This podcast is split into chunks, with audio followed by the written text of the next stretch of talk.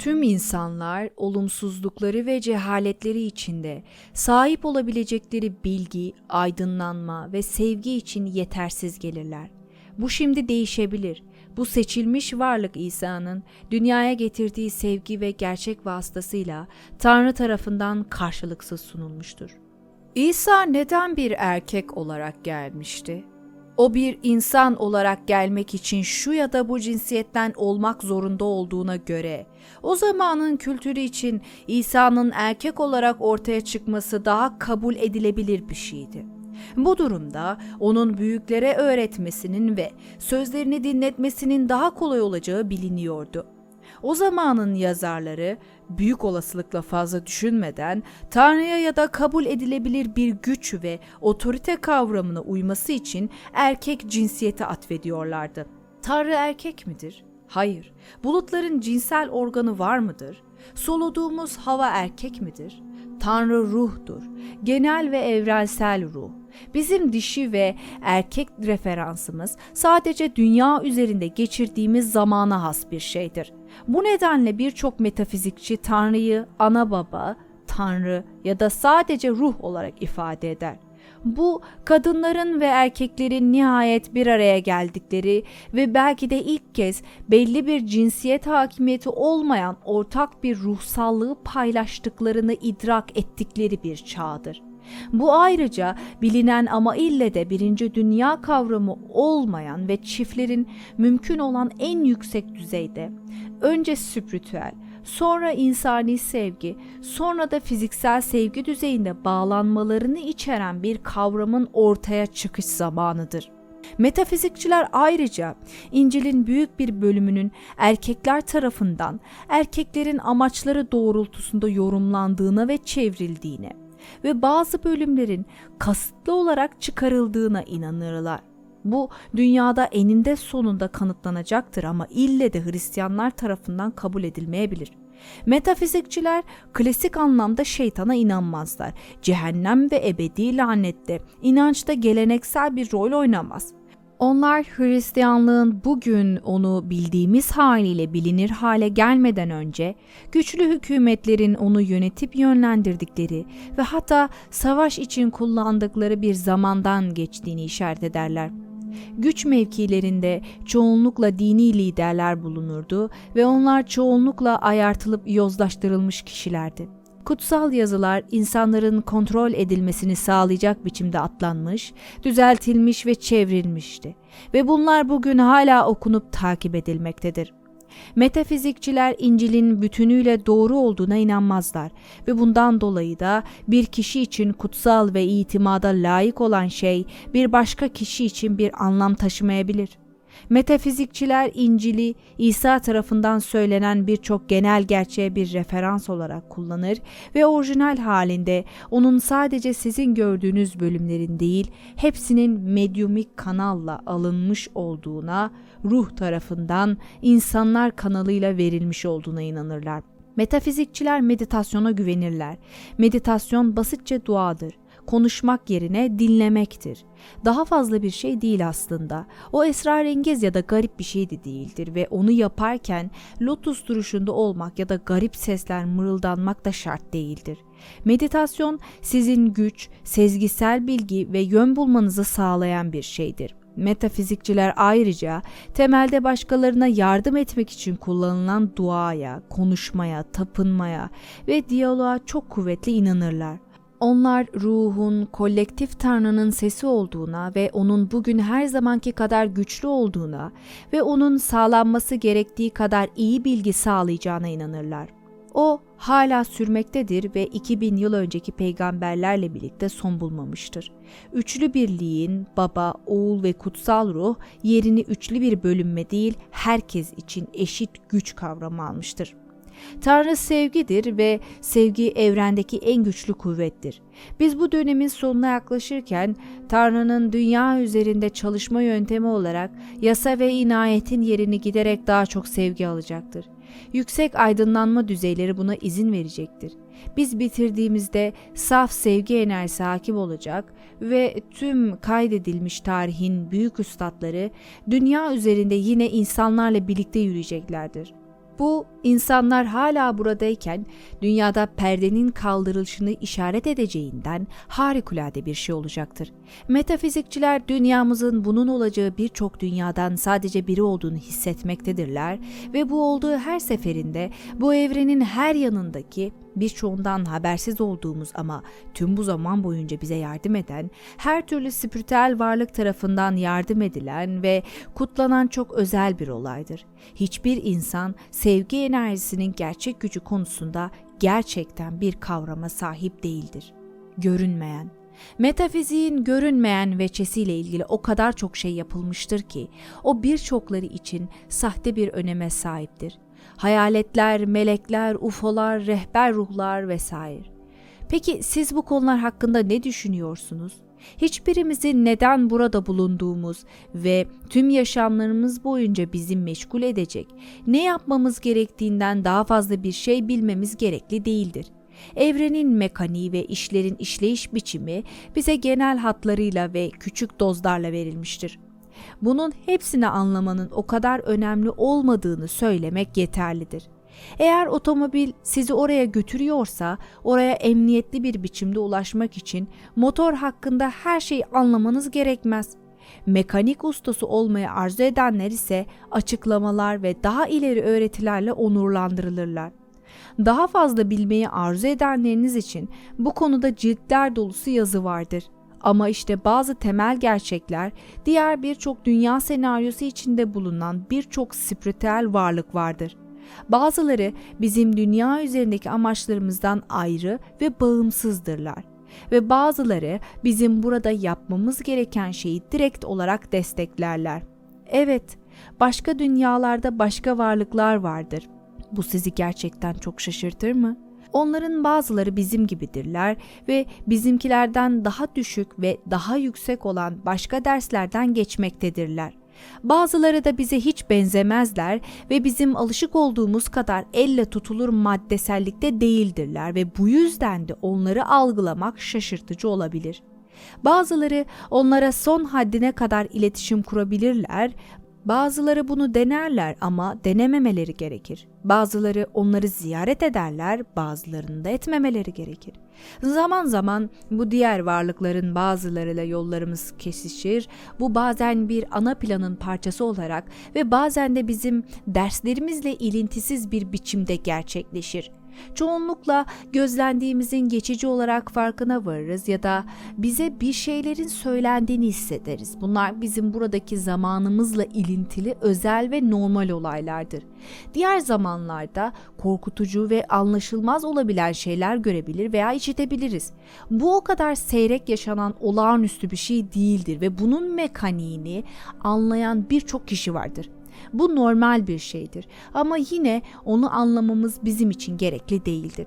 Ancak onları yok saymak mantıklı olmaz. Metafizikçiler şeytana ya da cehenneme inanmazlar. Onlar bu kavramların yıllar boyunca insanları siyasi bir biçimde yönetmek için mecazi, kutsal, kitapsal referanslarla güçlendirildiğine inanırlar. Ancak yanılmayın. Kesinlikle spiritüel bir karanlık taraf vardır. İsa bize bunun hakkında da e, öğretiler öğretebilmek için gelmişti ve uyarısı açıktı. Ondan uzak durun. Siz sevgi ve şifayı tezahür ettirdiğiniz kadar kolayca olumsuzluğu ve trajediyi de tezahür ettirebilirsiniz. Sizin Tanrınızın bir parçası olarak gücünüz mutlaktır. Bunu düşünün. Dünyada yasa çağı esnasında Tanrı bir hayli ölüm ve ıstırap yarattı. Tezahür ettirilen her şey güzel ve sevgi dolu değildi. Kötü ruhları kovmak gerçektir. Davet edildiklerinde negatif bir yere girecek düşük, görünmeyen varlıklar vardır. Derin depresyon ve kişiliğin içine kapanması klasik bir davet sendromudur. Bazen kişi yardım edemeyecek kadar güçsüz olduğundan bu varlıkları o kişiden uzaklaştırmak için birkaçımızın bir araya gelmesi gerekir. Bununla birlikte çoğu zaman zihinsel hastalık ve biyolojik kimyasal dengesizlikler kötü varlıklar tarafından ele geçirilme olarak etiketlenir. Onlara bunu yapmaya şeytanın ittiğini söylemek daha etkileyici olarak görünür. Gayipten gelen sesler işitmek büyük bir olasılıkla ruhsal bir dengesizlikten çok biyolojik bir dengesizliktir. Anormal beyin fonksiyonu kolayca tersine yani işitme merkezine geri dönebilen bazal düşünce sinyalleri üretebilir. Bu durumda bir insan gerçekten bu istem dışı düşünce tarafından üretilmiş sesler işitilebilir. Bu diyotların bir elektrik devresinde arızalanıp akımın bir yönde akmasına sebep olmalarına benzer. Korkutucu ve çoğunlukla da trajik olmasına rağmen o şeytanın ya da diğer ruhların işi değildir. Bizim dünya üzerindeki amacımız yükselmiş üstadların öğretileri yoluyla hem kendi yaşamımızda hem de tüm gezegen için olumsuzu olumluya dönüştürmektir. Sevgi hükümdardır ve çok daha güçlüdür. Ama sevginin yokluğu günahtır. Bu halin inanılmaz karanlığı, nefret, kıskançlık, bencillik, hırs, güç tacirliği ve umursamazlıktır. İsa dünyaya gerçek kimliğimiz hakkındaki ve nasıl gücümüzü kuşanıp gezegeni iyileştirebileceğimiz hakkındaki gerçekler yoluyla kendimizi bu durumdan kurtarmamızı sağlayacak öğretiler vermek için gelmişti. Bize ayrıca gerçeği herkesin işitebileceği şekilde yaymamız da söylenmişti. Metafizikçiler herkesi bu gerçeği kabullenmeye zorlamamız yönünde talimat aldığımıza da inanmazlar. Sizi gerçek özgürleştirecektir. Ancak herkes gerçeğe hazır değildir ve kimseye bu gerçek zorla dayatılmamalıdır. İşte bu yüzden bir metafizikçi sizi sistem hakkında bilgilendirebilir ve sonra sizi yalnız bırakır. Bazıları metafizikçilerin deli olduklarını düşünerek onlardan uzaklaşacaklar. Bazıları ise onlardan faydalanıp aydınlanacaklardır. Bölüm özeti Metafiziksel inançlara sık sık yeni çağ hareketi olarak atıfta bulunur. Bununla ilişkili konular genelde kristalleri, enerji modüllerini, bilinçaltıyla algılanan öğretileri, UFO'ları, astrolojiyi ve görünüşte kanıtlanmamış diğer elle tutulamaz şeyleri içerir. Birçok insan olağan dışı herhangi bir şeye çekim duyar ve birçokları geleneksel kilise tarafından sunulanların dışındaki yanıtlara açlık duyarlar.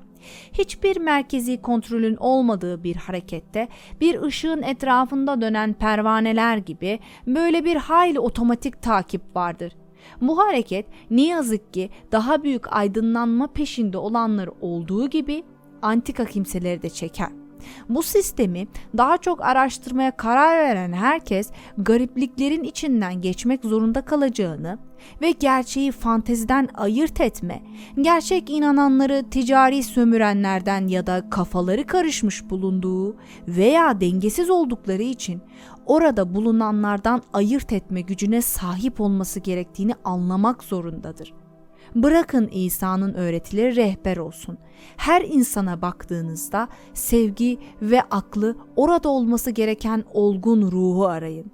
İnsanlar sistem içinde gelişip yavaş yavaş metafiziği anlarken tekinsiz olan giderek daha az tekinsiz hale gelir. Açıklanamayan şeylerin ille de sahte, uydurma ya da tekinsiz olmaları gerekmez. 200 yıl önce Virginia'daki bir toplantıya getirilen bir hesap makinesi açıklanamayan, tekinsiz bir şey olurdu ve siz onu taşıdığınız için bir cadı olarak nitelendirilip kazığa bağlanarak yakılabilirdiniz. Bu alet çok açık ki ne kötü ne de sahte bir şeydi. O sadece henüz anlaşılmamıştı ve zamanının da önündeydi. Metafizikçinin tekinsizliğinin çoğu bu henüz anlaşılmamış ama işe yarayan kategorisine girer.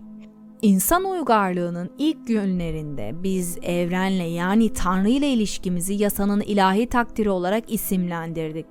Sert bir ana baba gibi Tanrı kurallar koymuş ve yaramazlık edenleri, kötü hareket edenleri cezalandırıyordu. İnsan ahit sandığına dokunduğu zaman öldü. Tıpkı Tanrı'nın güç merkezine dokunursa öleceğini söylendiği gibi. Neden ve sonuç, suç ve ceza. Bu evrenin o zamanki bilinç düzeyiyle ilişki kurma biçiminin bir sonucuydu. Dünya gelişen bir spiritüel grup olarak o zaman henüz bebeklik çağındaydı.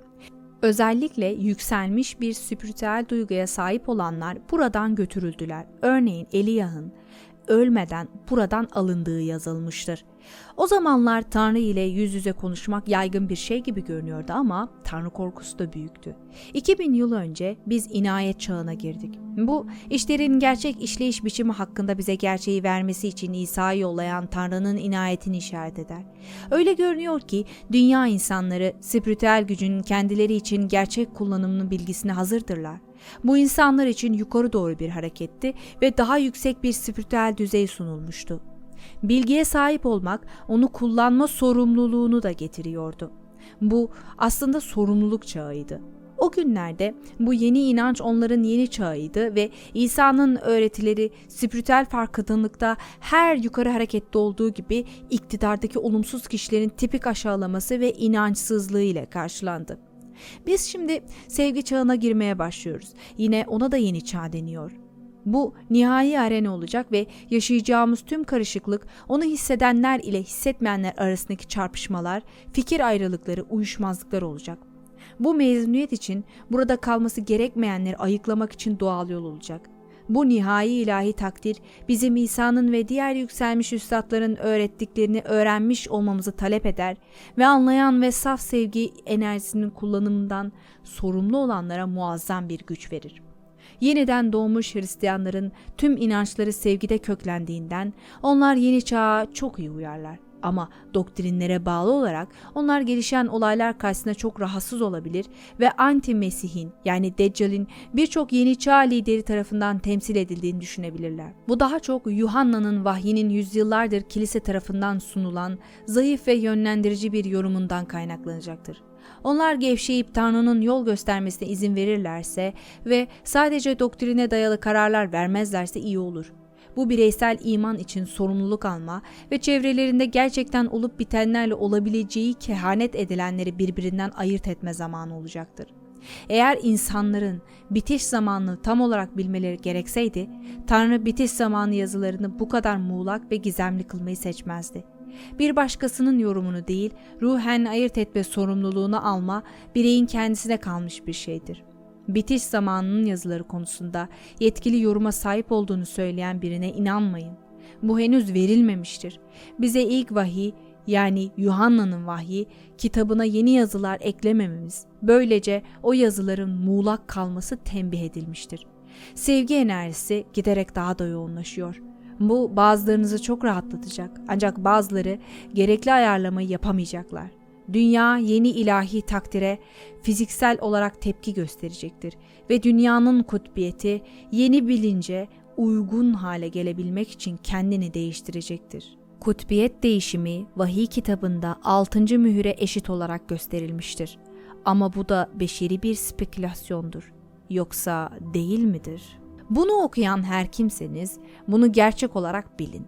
Korku gelecek olanlar içinde yer almak zorunda değil ve gelecek olandan da korkulmamalı.